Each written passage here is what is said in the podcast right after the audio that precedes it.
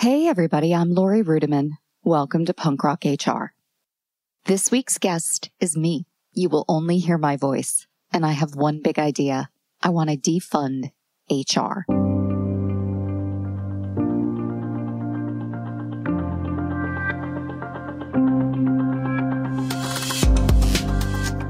Just like we're having a conversation all over America and really the world about defunding police work, I want to talk about defunding human resources, recruiting, compensation, benefits, all the good stuff. Now, defunding doesn't mean eliminating it. And also, I don't come at this from a hysterical point of view. We need people to do people related things in our organizations. But I have over 20 years of experience in human resources. And on top of that, I come from a family of police officers. And if one thing is clear to me now more than ever is that human resources and police work are two sides of the same coin. In fact, if you only ever work in HR for a day in your life or know somebody for only a day, you'll realize that the modern people department is a lot like policing. HR oversees a system with rules that they don't control and they might not even agree with, but they can't change. They can't even influence it. And when you work in HR, recruiting, talent, whatever you want to call it, you rarely see people at their best. In fact, you often see them at their worst. They're most desperate. They're most afraid. But it's not your job to intervene and get them back on track, not at least on the human level. That's not your job. Your job is to get people complying with corporate rules or falling in line or following policies and processes. That sounds like being a cop to me, man. I would know. Sounds just like all my family members. And I can hear you in my head. You say, no, I've got autonomy and freedom and a mandate from my CEO. I've got discretion. I can think strategically. And that's great that your executive leadership team believes in you. You know, mayors and governors believe in cops like a lot of people believe in cops and police officers actually have freedom in the field too. They know the rules. They've read the handbook and they make decisions in a moment in the field.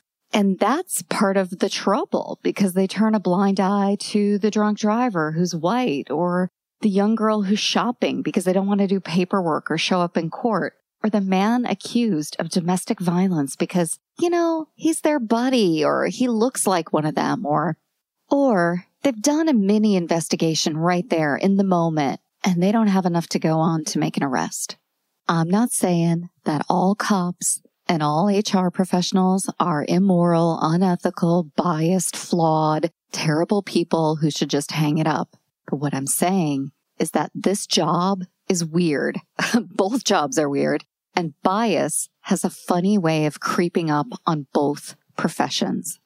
And if I were wrong, the modern workforce and our communities and the way they are policed would look a lot different. But I'm right. For the past 40 years, we keep pumping in money into human resources and policing, and we are not getting the ROI we deserve. Now you might say, whoa, whoa, whoa, we're not pumping in money.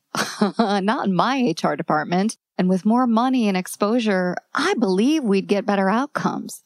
The management science is not with you. So first of all, we cannot do good studies to test the effect of having an optimal HR department and a suboptimal HR department. We can't test any of this because the mediocre establishment of human resources is so pervasive that you cannot create a sample size of companies that have said, you know what, we've invested in our people without HR and we're doing great. Like it just, it doesn't even exist. Kind of like communities have fallen into the old way of policing and we can't even go out and look for alternatives to measure and monitor because they just don't exist. Mediocrity has overwhelmed all of us.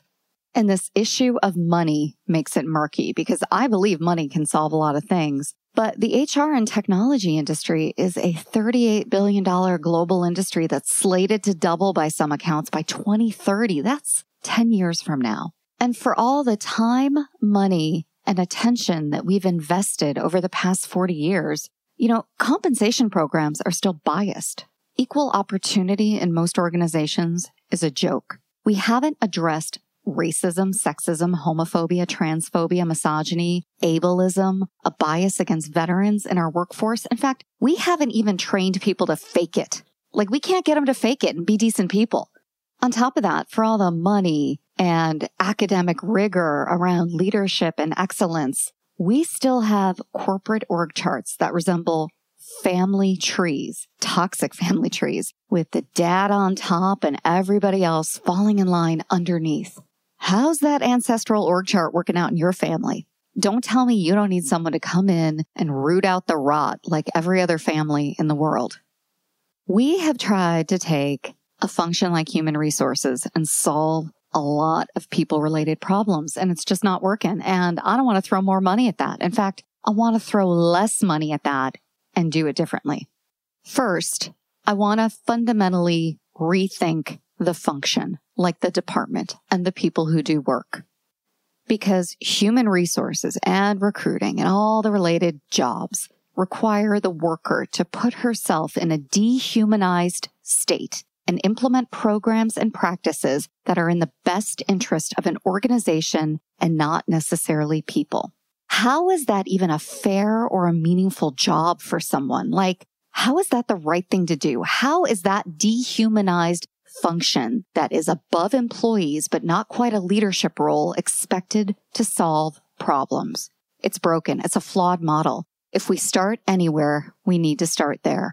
One way to defund human resources, but to get a little bit closer to a world that is fair and equitable and just is to stop hoarding HR expertise, and I'm using air quotes, and to start teaching it. The modern people department has expertise in employment law and legislation and sourcing and recruiting and screening and benefits and comp and community building and even leadership and communications. We are in the golden age of learning. And if we collectively taught people how to do HR and baked it into their job descriptions as individual contributors and leaders and not allow for the dissociation between work and treating people with respect and dignity, we could change the entire world. Now, would you in human resources still have the job that you have today? Maybe, maybe not. But I think our lives as HR practitioners and talent focused people would be more meaningful. I think there's other work to do. Not only are we in the golden age of learning, but we're also in the golden age of technology. And if we wanted to make progress without throwing more money at the same old systems in HR, we, all of us, employees, leaders, supervisors, HR professionals, could demand more out of our HR experience platforms. You know, some people departments are running in Excel and Outlook. They're using old manila folders. They're still using binders. And others have tried to keep up and they are using a hodgepodge of technologies from the last 20 years that are connected through bubblegum and shoelaces. When I used to travel back in the day and I was out in the field and I would give these keynotes to HR professionals, they would come to me and say, you know what? It's great that you're talking about the future of work, but we are besieged by terrible technology. And they use it as a foil for bad HR experiences, bad interactions with employees and failed promises. So if you're really besieged, I want you to fight back. You can know technology without being a technologist. In fact, there's a whole HR analyst economy out there of people who don't know how to program, don't know how to code, have degrees in English and theater, who are smart about the way technology works and its impact on people. So go partner with that vendor who's trying to sell you stuff regularly. Ask questions, make suggestions. In fact, be brave and sit on customer advisory boards. But more importantly, demand better. We can defund shitty HR technology. And I think if we do that, we'll find more funding and more resources for the programs and policies that can change the very nature of how we do work. Finally, if you work on a people team that expects you to police the workforce, you need to quit. Money isn't the only form of currency. Time and attention and your time and attention are valuable. You can defund HR by leaving and getting a job elsewhere. That could be at a company with a great HR department I don't know where that is, or at a company that's really rethinking the value prop of people, human resources, recruiting, benefits, all the good stuff.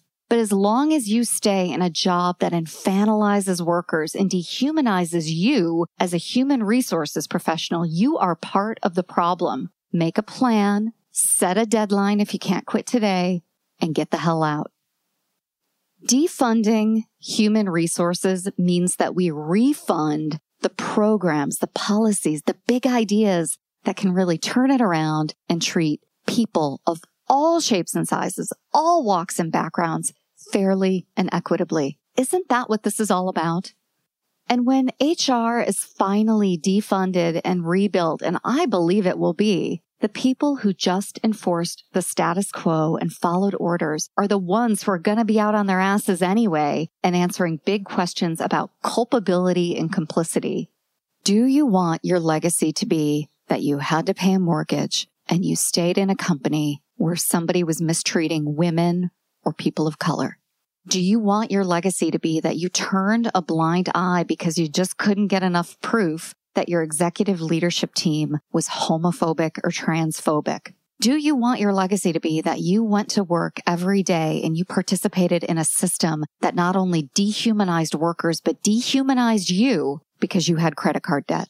The future of work is here. For many, it was foisted upon you, it's here. You can no longer ignore what's happening in the world and in your corporations. People are asking questions about what side you're on, what you believe in, what you're going to do to make the world a better place going forward. And if you cling to the last vestiges of human resources, you're not only going to miss an opportunity to change the world, but you're going to miss an opportunity to be on the right side of history. Thanks for listening to my big ideas around defunding HR, and we'll see you next time on Punk Rock HR.